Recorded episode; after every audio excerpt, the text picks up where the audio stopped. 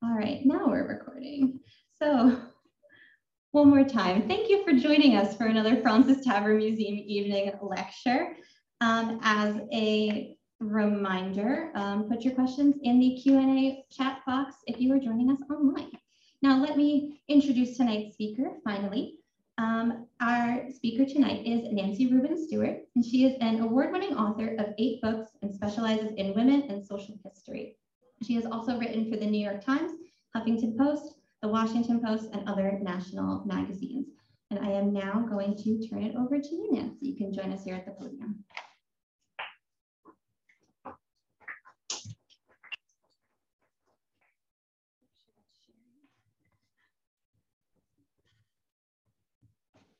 Technology never does quite what you want it to do. Never does. Here we go. Yes, yes, you don't. All right. now I will turn it over to Nancy. Hi, welcome. Uh, thanks for being here to hear about Benjamin Franklin's women. Um, I always start a book with a question. And uh, my question was, when I started this book 27 years ago, what's with their marriage? I just don't understand it. So that led to a wild goose chase. A lot of research, um, brought it to a couple of publishers, and they said, well, the male, the historical view, written, mostly by men, uh, was that Deborah was a stupid woman, provincial, and she really didn't, you know, should never have been Ben Franklin's uh, maid. But actually, that's a, a 21st century or even 20th century uh, view, because in those days, colonial women had a certain sphere. That was at home, the home and the hearth and it was pretty tough to do all of that and raise children. In any case, um, I waited, I put all my research in the back pile, back drawer, and about 10 years later, I took it out again. And uh, once again, that's the response I got. But around 2016, I started to think, so then I published, you know, yet again more books and some on colonial women. You know, I think maybe there's there really is a good book here. So I brought it to my then publisher, still publisher, Beacon Press, and they said, okay, we'd like you to do it, but we want you to include as other women. So um, what I discovered in all those years that have gone by, that I didn't have to spend my life in an academic library looking at the huge volumes of the transcriptions, which I'll talk about a little later, of, the, of Benjamin Franklin's letters. There are 30,000 of them at least. Uh, but rather that I found out, actually halfway through my research on, not even halfway, as I started this research, that a lot of these letters had been digitized and they were at the Library of Congress. Without going any further into the process, I'll just say that Benjamin Franklin loved women. Uh, he was attracted to them, um, wildly attracted to them, admits it from an early age, but he found that the charge between them was as dangerous as the charge for electricity and just as shocking. So um, it, it, began a long time ago, um, actually, when he was a teenager. Now, I'm going to go through some of these slides and probably go back over one or two.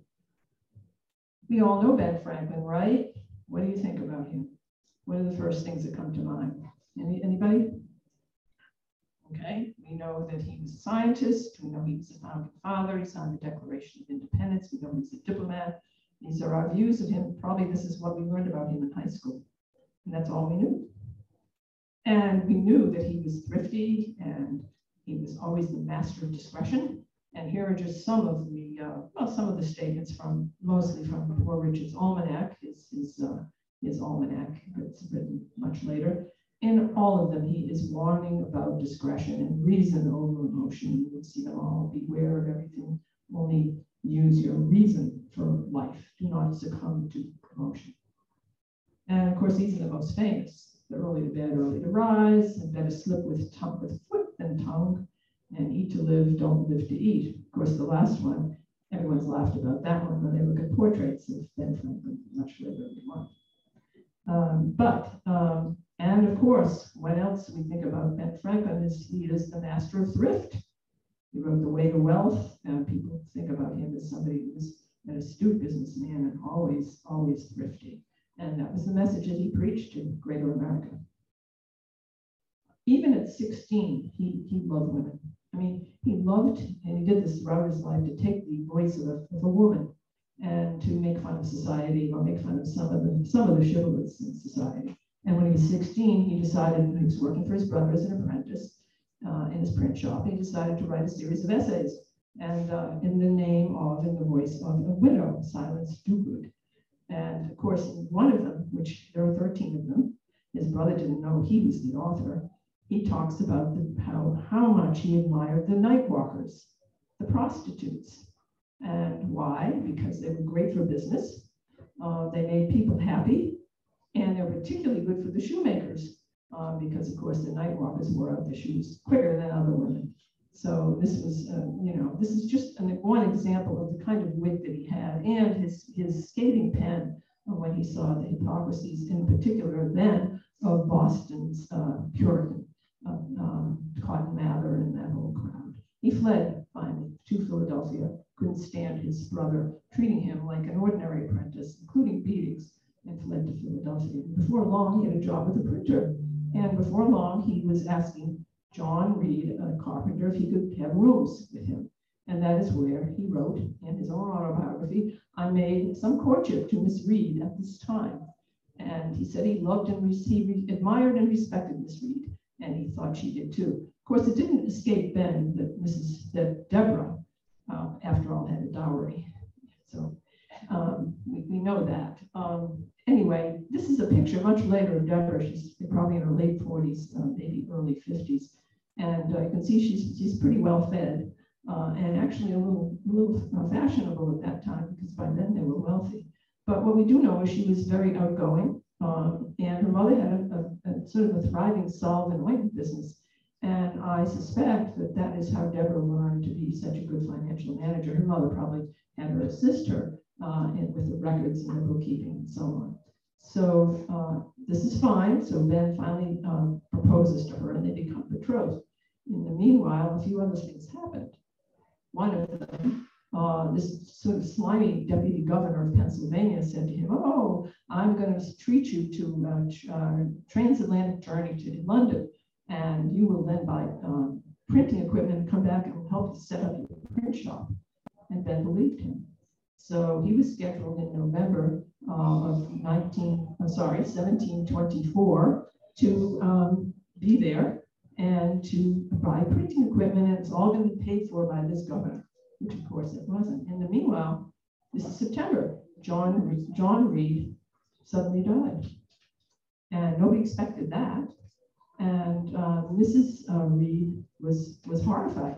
Um, she was stunned. Uh, she did have her went in business. She did receive a widow's portion of some of his property, but she looked at Deborah she looked at Ben and she said, you know, you can't get married now. You're both 18. Uh, let's wait until Ben comes back and he's established in business and you get married. And so they exchanged promises and so on at the ship. He left in November of that year, and uh, Deborah waited for him to write. He did not write. And when he finally did write, he wrote that he didn't know when he was going to come back, if at all. Deborah was shocked. And what was Ben doing in England? Well, we know he had, had to get a job because guess what? That governor wasn't paying any of those bills. So he had to, he had to make a living quickly. He couldn't buy any printing equipment. Then, um, also, he had a, a friend who went with him.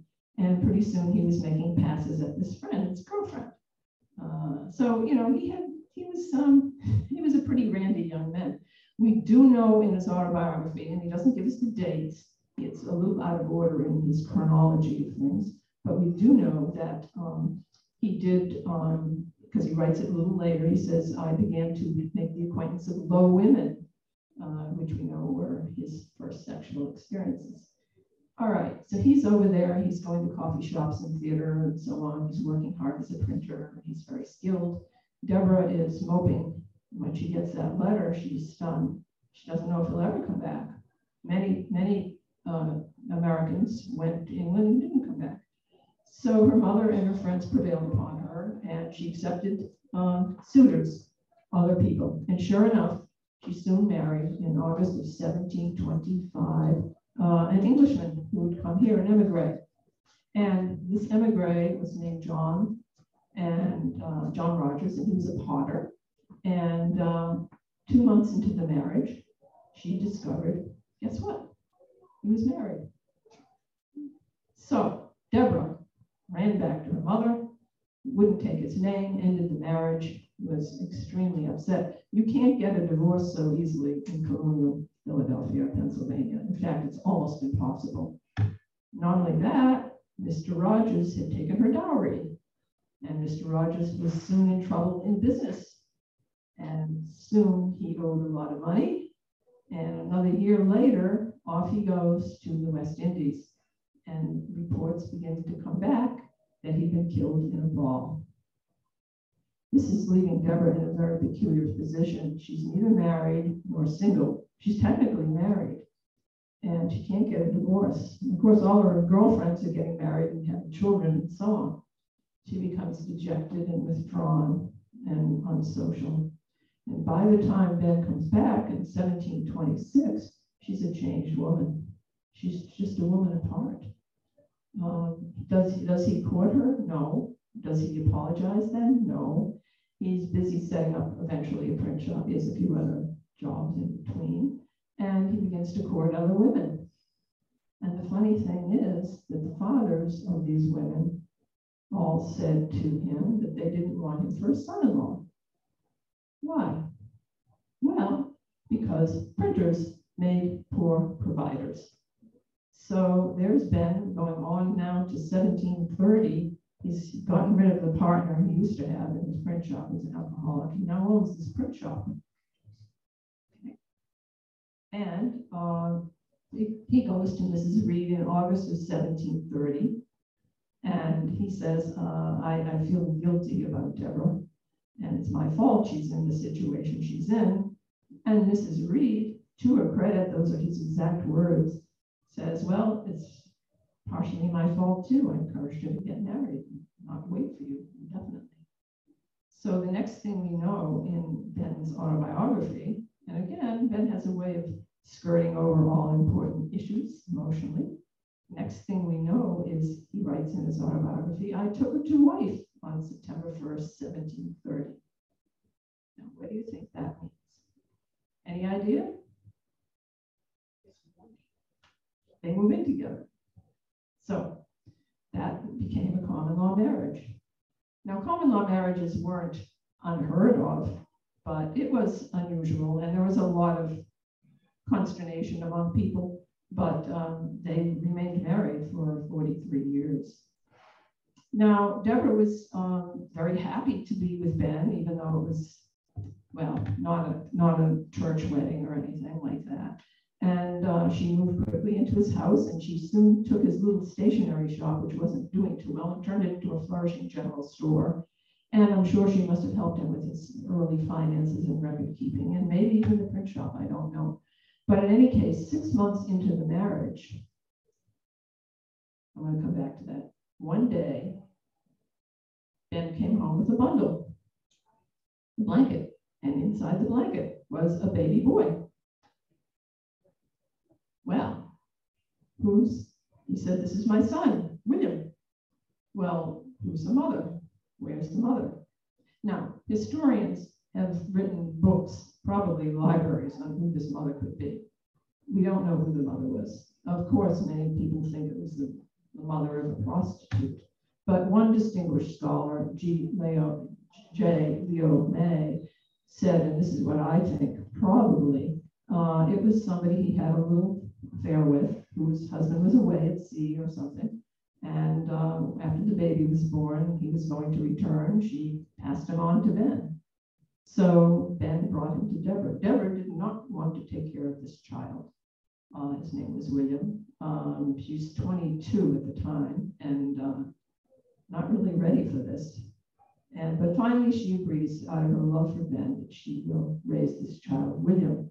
And this is William much later in life, of course, he's the, became the Tory governor um, of New Jersey.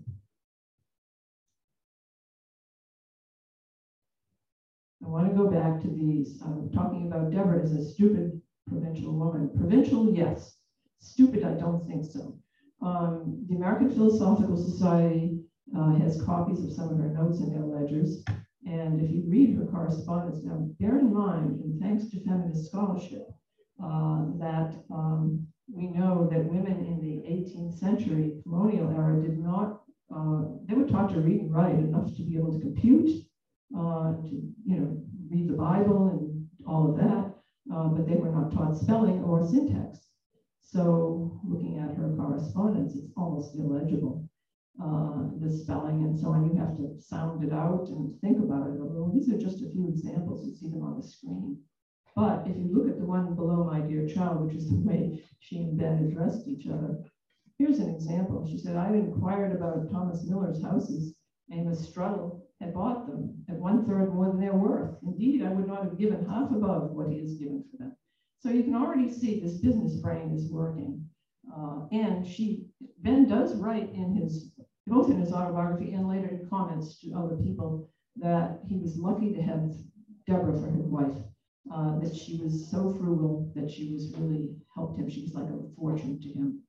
Um, so we know that, that she worked by his side to the point, by the way, when he had to make a trip, even early in his marriage, he did this incredible thing.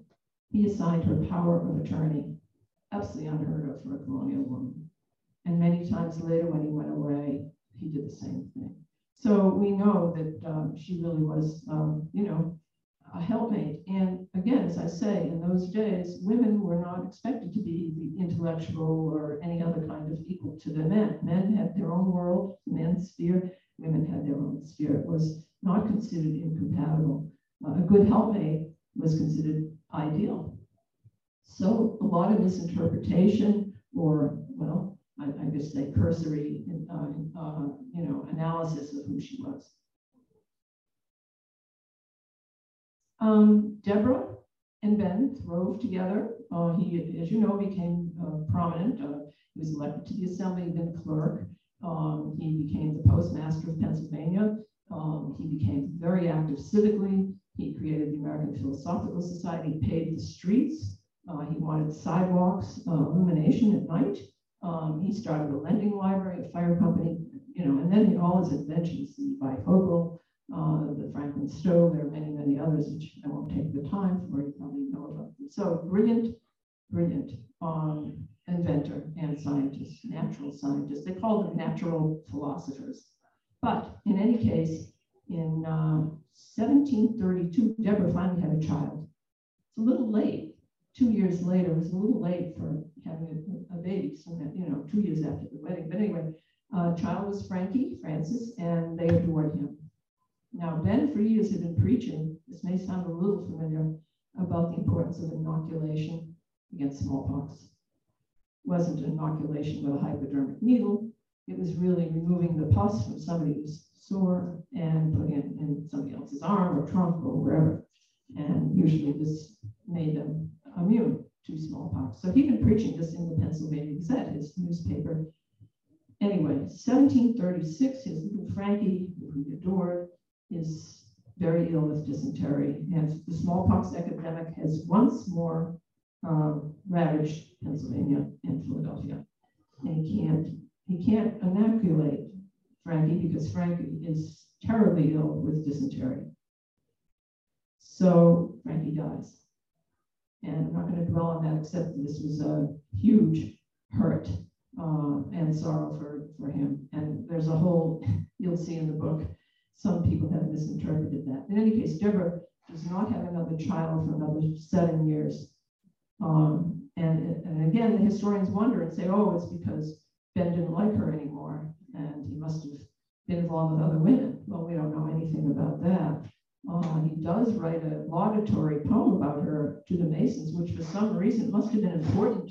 Uh, for some reason, it's been preserved about he things his plain country Jane, who was so thrifty. She wasn't beautiful, but she was a great helpmate, and she supported him, and she lifted a lot of burdens from him. So we, it seems to have been a pretty, pretty good marriage, at least at that point. Um, he now becomes politically active. Uh, the Penns, who are the proprietors of the colony of Pennsylvania, uh, unlike the royal colonies, all, all but two others, all but all but two others, uh, run the colony. Yes, there's an assembly, mostly Quakers, but the Penns are the ones who really call the shots. Now there are a lot of disruption hostilities, massacres, gang things that happen in the western frontier of the state, uh, Ohio River Valley. And they need the Penns to help um, pay money to support these soldiers. Yes, the British come over, and of course they get mixed up eventually, not only in the War of Austrian Succession, part of that, and then it's the, the uh, French and Indian War, and it's a mess. And Ben is calling people to the Penns. The assembly won't do anything because they're mostly Quakers, and it's Ben who organizes militias uh, and, and fights them. And the Penns consider him a very dangerous man. It's been a book by that. But anyway, Franklin is both revered and he is uh, hated. So he has a lot of enemies.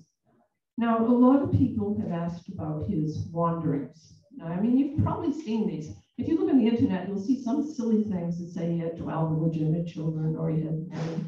How much of a womanizer is he? That new musical, 1776, once again, it's a revival of the old one. It means basically, uh, you know, it refers to Ben and his womanizing. But I want to show you this. This is a letter that the historians kept quiet for 200 years.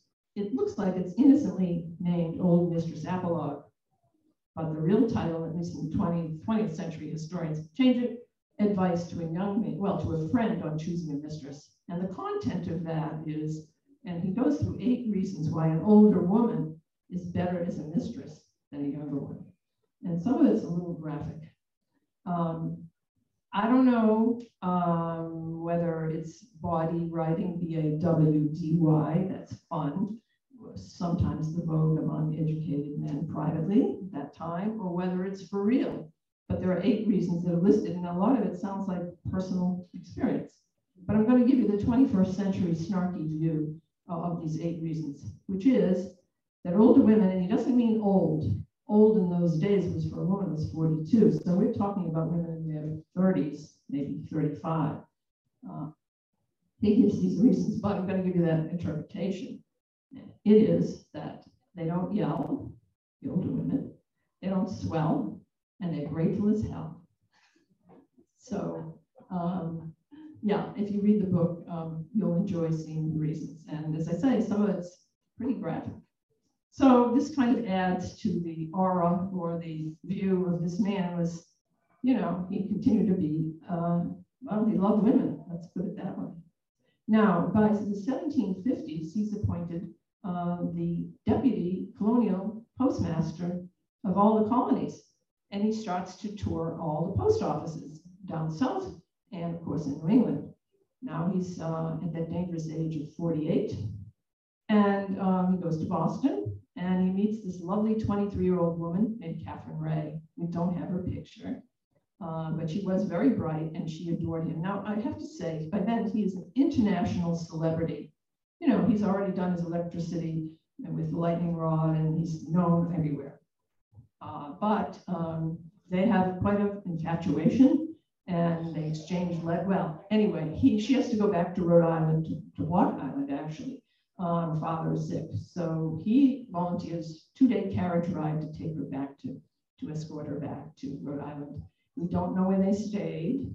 We do know there was a post driver and there was a woman who stayed with them for a while, but not the whole way. But we do have their letters. And I urge you, if you're reading the book, um, please take a look at them. They're quite delightful. I don't have all of them in there. But um, here's one that I excerpted it from, from a letter uh, in which he writes, You promised to send me kisses in the wind. Your favorite has come with the snowy fleeces. And I want to stop here because apparently he had asked her to, um, he was going to teach her multiplication, how one and one make three. Um, but he writes this Your favors come with the snowy fleeces, which are as pure as your virgin innocence, white as your lovely bosom, and as cold. So she ultimately rejected him. And they, they, the, they eventually continue to write and they do eventually become friends. But it's an interesting little side uh, infatuation that he has with her, which is recorded. Thank goodness we have those letters. Not all of them. They deliberately destroyed a number of them, which they write about. Um, and, you know, she she's worried. She says, "Please get rid of some of these." So, but we have quite a few of them. Now, the Penns are giving trouble. Nobody's paying taxes. Things are getting from bad to worse in, in Pennsylvania. And the assembly says, Ben, you've got to go to England, plead with the Penns. If that doesn't work, plead with the crown. Ben wants to make this into a royal colony like most of the others. Uh, so he agrees to go. And he goes home and he tells Deborah. And Deborah says, I'm not going to go. Historians have scratched their head over this for generations and many books. Why didn't she go? Well, the theory traditionally among these historians is that she knew she was stupid and provincial and she wouldn't fit into the cultured Londoners and she would she would be she would shame she would make make Ben ashamed. That's the traditional view. But I have a different interpretation.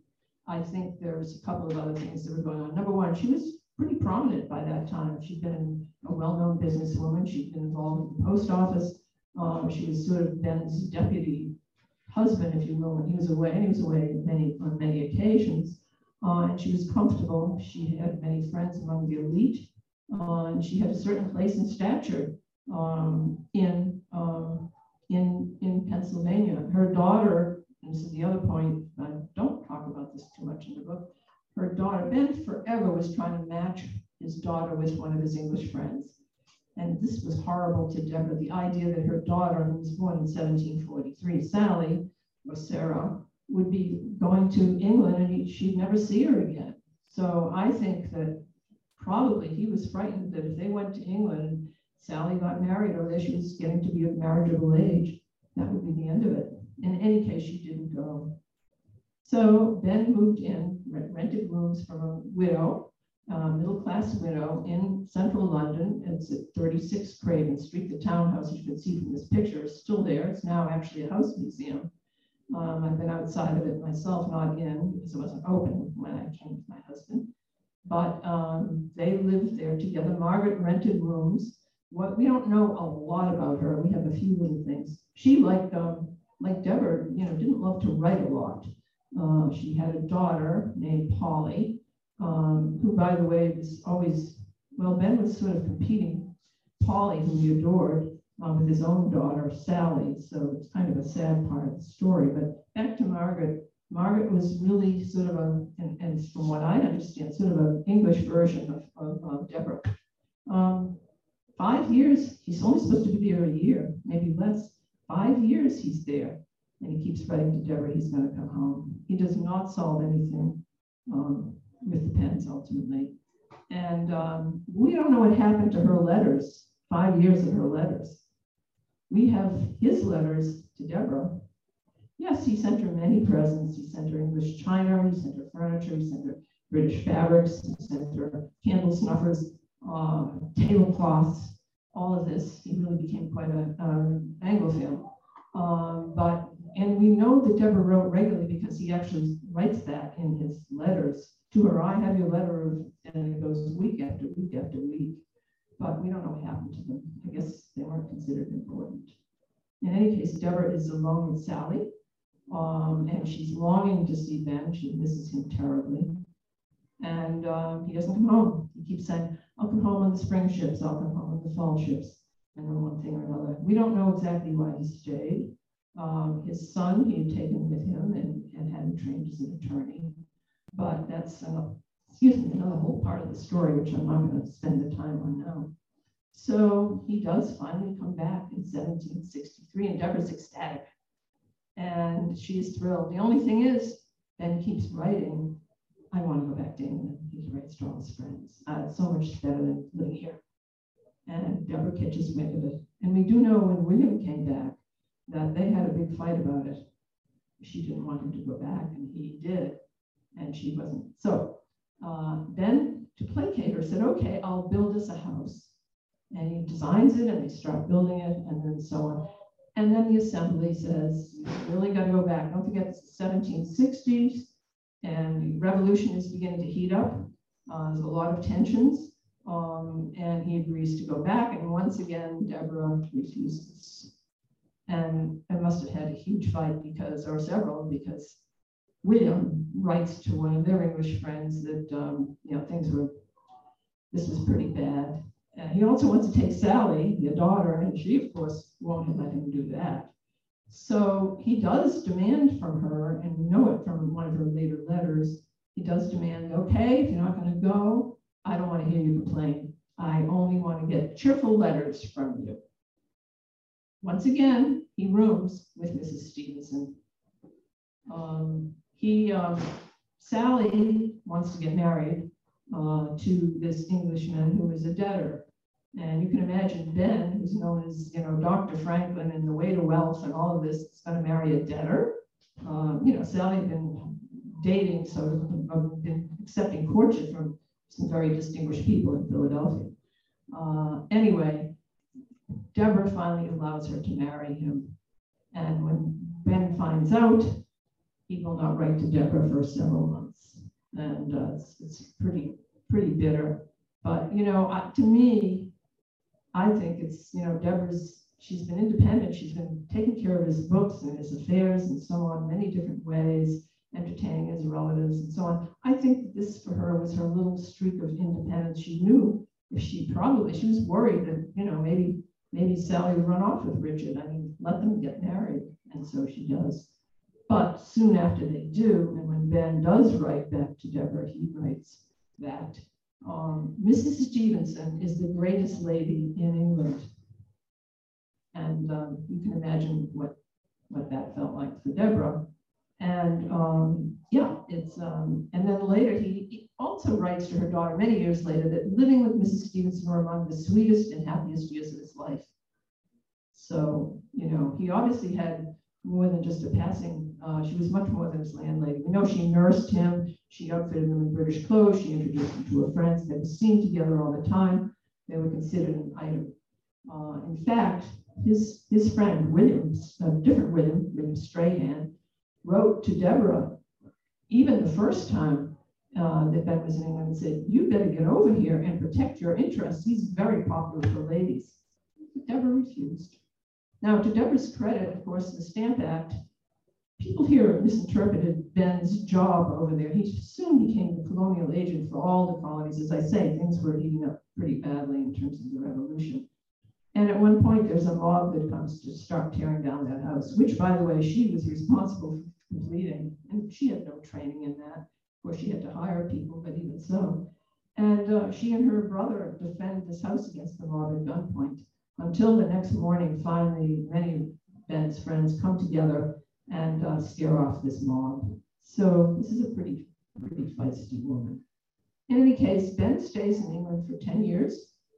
He pleads with Parliament and the Whigs so that maybe there won't be a revolution, but he's involved in it whether he likes it or not. And eventually the British crown turns on him in a really ugly way.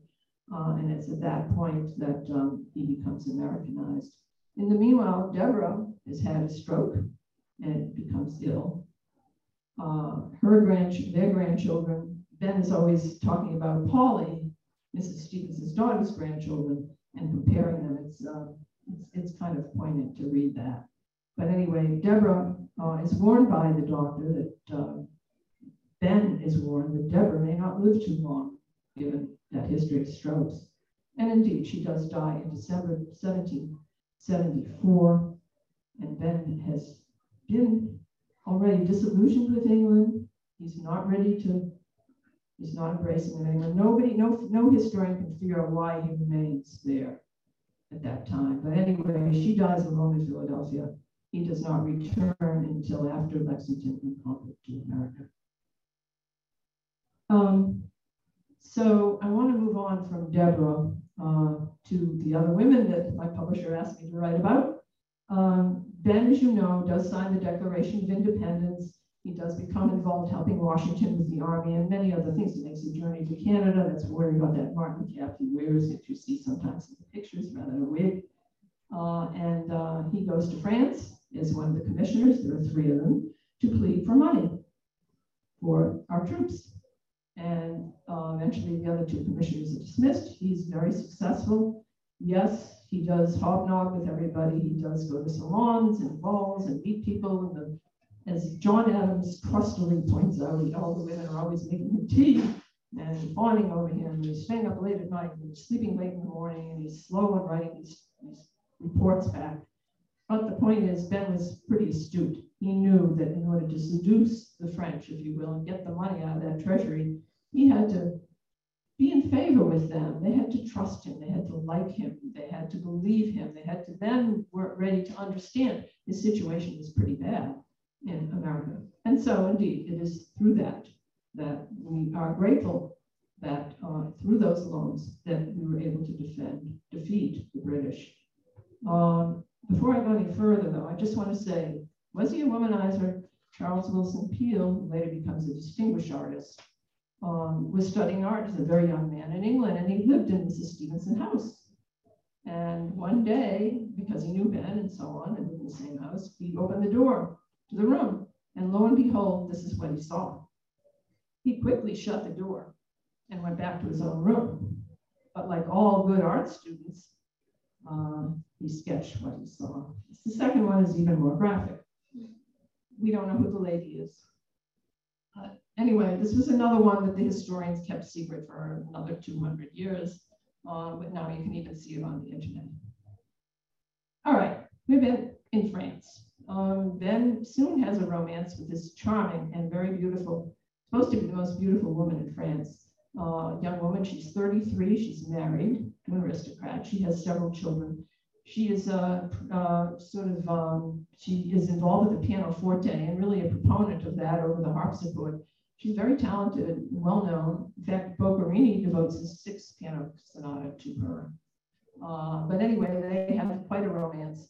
There are hundreds of letters from her. She's sophisticated. Uh, lots of teasing letters, lots of romance. She had was shameless in her flirtation with him. She would sit on his lap in public and kiss him and call him Mon cher papa. Uh, and there are some charming letters between them and a lot of repartee. But I'm going to cut to the chase, so there's time for comments.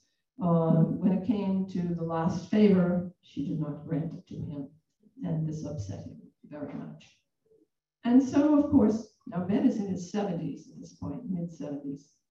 He says to her, she said, I want you all for myself. And he said, Well, if you're not taking good care of my cherub, meaning him, making my cherub skinny rather than well nourished, then I have every right to go on and be with other women. And she says, No, I want you all for myself. And of course, he does begin to have a relationship with uh, Madame Helvetius, who was the hostess of the famous uh, pre-revolutionary salon with many of the major philosophers and scientists and thinkers of the day. Uh, and she was a character. She was uh, unconventional. She'd um, her husband, she was a widow. Uh, here, she um, she had a menagerie in, in her gardens, not not the nice sort of manicured French garden. It was a wild place with crazy plants and all kinds of animals. She had aviaries in the trees. She had 18 cats in the house that were all decorated with silk ribbons and so on. And she was uh, scattered. She had three single men living with her. Two were abbés and one was a young medical student. And they kind of kept track of her. So Ben would go there all dressed up, some funny, funny scenes. And he'd get there and they'd say, Oh, I'm sorry. Um, well, she just left from Paris. She had another date. She completely forgot. And so this went on for about a year. Um, some delightful repartee between them and things that happened, which you'll see in the book. But uh, he finally proposed to her and proposed to her and proposed to her. And she kept refusing. She was very modern. She just didn't want to be owned by another man. And uh, so she rejected him. Actually, at one point, he becomes, I think, almost violent in his proposition to her, proposal to her. And at that point, she flees to Tours for several months for him to cool down. So ultimately, it's ironical, but here's Ben. And uh, somehow these women at least seem to have put him aside at this point. Why was he flirting with him? Well, I mean, man is in his 70s. Well, maybe he, he still loved women. What can I say? So um, I'm just going to leave it at that. What I discovered was that our what our iconic view of Ben Franklin is this ultimate man of reason and genius and reason, uh, who preaches this to everybody and everything he does. That beneath that, and not just because of the women, you can also read some of the political letters, but this is a man um, who I think put really struggled with passion versus prudence. So I'm going to just leave you with, uh, and I hadn't intended that when I started this book. I just learned this from, from the research. I'm just going to leave you with a quote. If passion drives, let reason hold the reins. Thank you very much. It's been fun to talk to you. Any questions, I'm happy to answer. I hope you do. Yes. We have a question from the folks online. Yep. Uh, you mentioned that a printer was not a wealthy profession. What was Ben and Deborah's financial situation like in their early marriage? Very, yes. Postmaster payroll? Before the postmaster payroll. Uh, very difficult. Um, they worked day and night. Deborah was filled with energy, as was Ben. And he writes about that later when um, his son-in-law, you know, was basically going to live off of the, the wealth, uh, that they worked very hard. I mean, you can see from his, just from his accomplishments alone, uh, what he what he did. And you can see from her because, you know, she ran, she helped to run the postmaster ship. Uh, he even gives her credit for that in, in some of his letters. She raised his children. She had, he had relatives who came and stayed for weeks on end. She supervised the house. In the beginning, they had very difficult time. Uh, she had to have Lou take care of Lou Williams. She lost that first child. People wonder why did she, what happened in those seven years that she didn't have children? It was very unusual. Ben, in fact, has written a treatise on that, and which he documents because he documented everything. The typical colonial woman had eight children. So what happened in those seven years?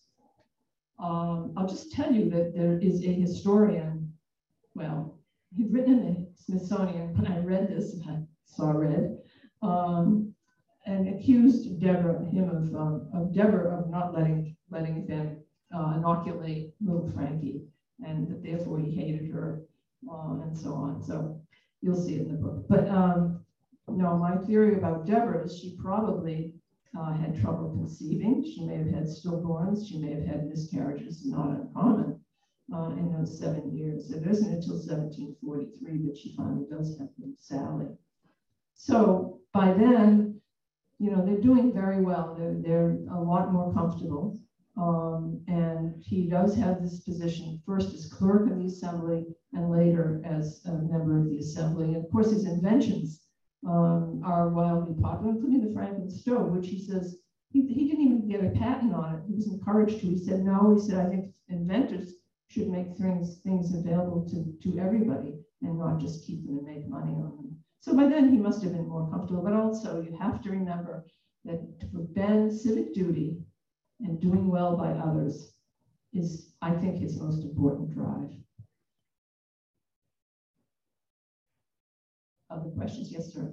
Is the Franklin line still alive today? I'm sorry? Is the Franklin Yes. line still alive? Yes, it is. Uh, I was speaking in Newport, Rhode Island, uh, this spring, early summer, and a woman came and, um, yes, they're one of the uh, descendants um, and introduced herself. And, you know, Sally had eight children. So, you know, think about that. I mean, uh, there are probably people who don't maybe, you know, into marriages over generations. Probably there, there are others too, but, but certainly, yes, it's still alive and well today. Yes, yes. What was his uh, concept of marriage? He, um, he spoke about what we should have as a mistress, but if you said it, I, I get it. But what was his concept of marriage? Well, I think that we have to remember that we can't use our 21st century judgment of what marriage should be today, you know, chivalrous, romantic, all of that, you know, uh, compatible souls, all that. 18th century and earlier, you know, life was tough. Survival was tough. You know, people, the average woman died at age 42 and the men soon after. So, you know, just um, imagine no no aspirin, imagine no antibiotics, imagine you know a cut can lead to a terrible infection. Um, so life doing the laundry would take a woman a whole entire day. So a woman, so uh, it was practical. Now Americans didn't demand that their children marry the way the Europeans did, but it was practical and it was judged as these fathers indicated when they rejected him as a future son-in-law that it had to be practical. You wanted a good provider for your daughter. So it was a practical, uh, probably financial, if you will, as well as social arrangement. Different than today. I don't hear a lot about love Uh, I mean, I do from these flirtations and things, but I don't hear a lot in 18th century literature, uh, except you get, well, later on you get into the English Romantic movement and all that, but that's later. You don't hear a lot about that in those marriages. Is it practical? Is a good wife, a good helpmate? All of that important. Yes. Another question? But it's interesting, he sets up this duality of passion and reason, passion and reason, but not what you might expect. Maybe this is also not, you know, contemporary, but you, you might expect something that where morality would enter into that into that duality, right? There's you should do good, you know, reason, passion, and what about doing good? What about morality? Maybe that answers the question of what what was his view of marriage, because it obviously doesn't fit into this. Yes, I agree. And of course, that was, again, it was something that I delved into and discovered as I went further in the research. But um, also, don't forget, um, it was a paternal society, um, and women had a certain place. And that was, you know, it didn't quite count. Now, Madame Helvetius once said to a friend, this is the last French romance he had, that Ben had this habit of really being close to somebody when he saw them, but afterwards forgot about them. So, you know, there are times when he just doesn't write to Deborah for months on end. We don't know why. Um, he's very busy, and his letters become more and more distant as the years go on. It's all about his English family. So I think he's a pragmatist. I think it's like, well, I mean, you want to say an opportunist, you can say that too, but I think it's like, well, what's here and what's what's going on here? Life is even more uncertain than it is today. So I, I don't, you know, there's plenty of plenty of stories of illegitimate children in, the 18th century and plenty of plenty of that. So, you know, I, I don't, I don't, I mean, that's the way it was. It wasn't, and you read some of the letters that have nothing to do with this book that go back into that and they're pretty funny. I mean, marriages didn't always work out. Any other questions? Yes? What about the Hellfire Club in Paris? Yeah, well, that's okay. So that's maybe you want to explain that to everybody what that is? Well, it was a kind of like a sex club Mhm. they had in Mhm. Paris. and He frequented it a lot. Mm-hmm. Right, right. Yeah, and there were the Georgian rakes, and it, it, there are other variants of, of that, and some of those are preserved in literature. You know, uh, it was a man's world, if you will. Um, it was, it was, it was that. Um, so again, I think he's pragmatist. You can say opportunist. I think it was what you see here is what what is important. And the other part is, um, and you can think about people today who are very prominent. Don't forget, he was an international media mogul. He was a star. He was a celebrity. You can think about celebrities today, many of them, and look at their personal lives. Um, so privilege uh, may have a lot to do with that too. Any other questions? Yes. We have another one from the folks online, um, about Jefferson and Franklin in Paris, um, about their relationship. Yeah, I did not go into that a lot in the book because the job my publisher wanted was focus on the women and his personal life. Of course, there's a lot of political stuff in the book and history, which you'll see if you read it. But um, yeah, um, yeah, there's a lot of unease about that. Let me just put it that way.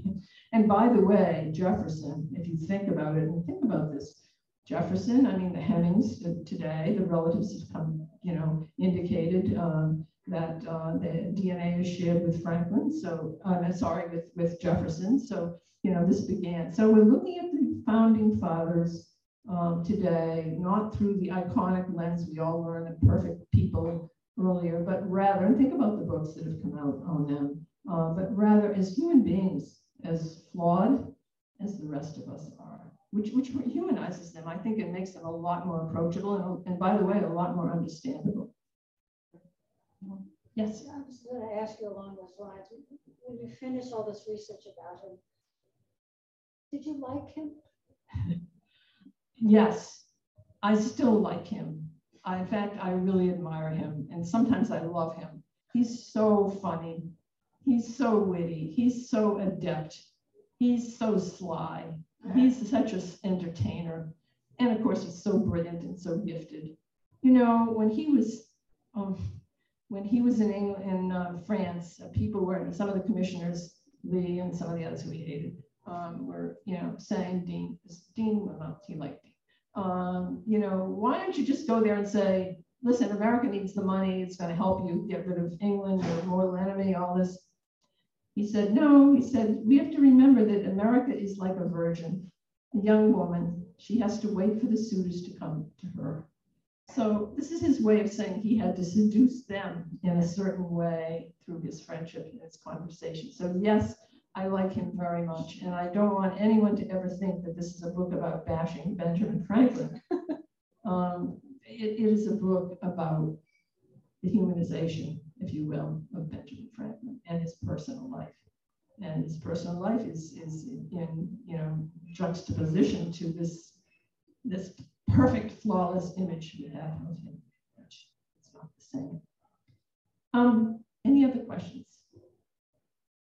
Yes. From everybody online. Um, did Franklin write of any regrets that he had at his life?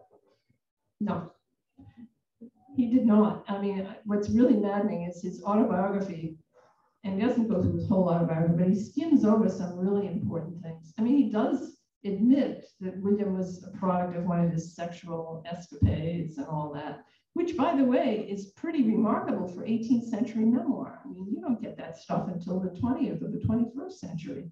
And here he is in the, the low women he associated with and how he didn't, you know, get diseases from them and how lucky he was. I mean, that's pretty darn frank. Franklin is a free thinker.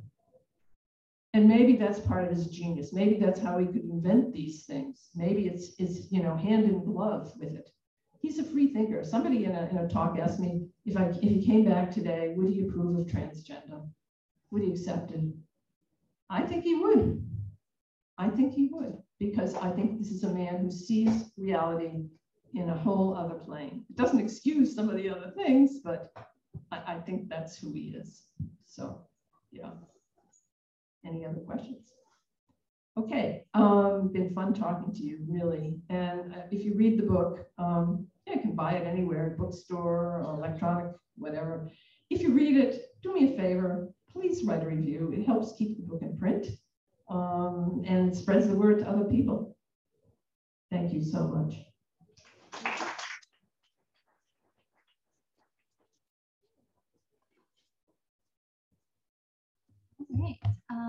Thank you, Nancy, for that wonderful talk. Um, I feel like I hear a lot about, about Ben Franklin, but not in so much detail. So I'm very interested to read the book and find out more. Thank you to those of you who are joining us in person for dealing with our unexpected venue change from our normal. Thank you for being here with us. Thank you to those of you joining us on Zoom for bearing with any technical issues we may have had. Again, the recording of this lecture will be available in the next few days and it will be sent to you if you've registered. Thank you to those of you who have donated to Fraunces Tavern Museum. Your generous support helps us fulfill our mission of keeping the revolutionary era alive for people today, especially in New York City. The museum is open Wednesday through Sunday. If you are in town, feel free to come by and visit us. We just opened yesterday our new exhibition, Cloaked Crusader, George Washington in Comics and Pop Culture.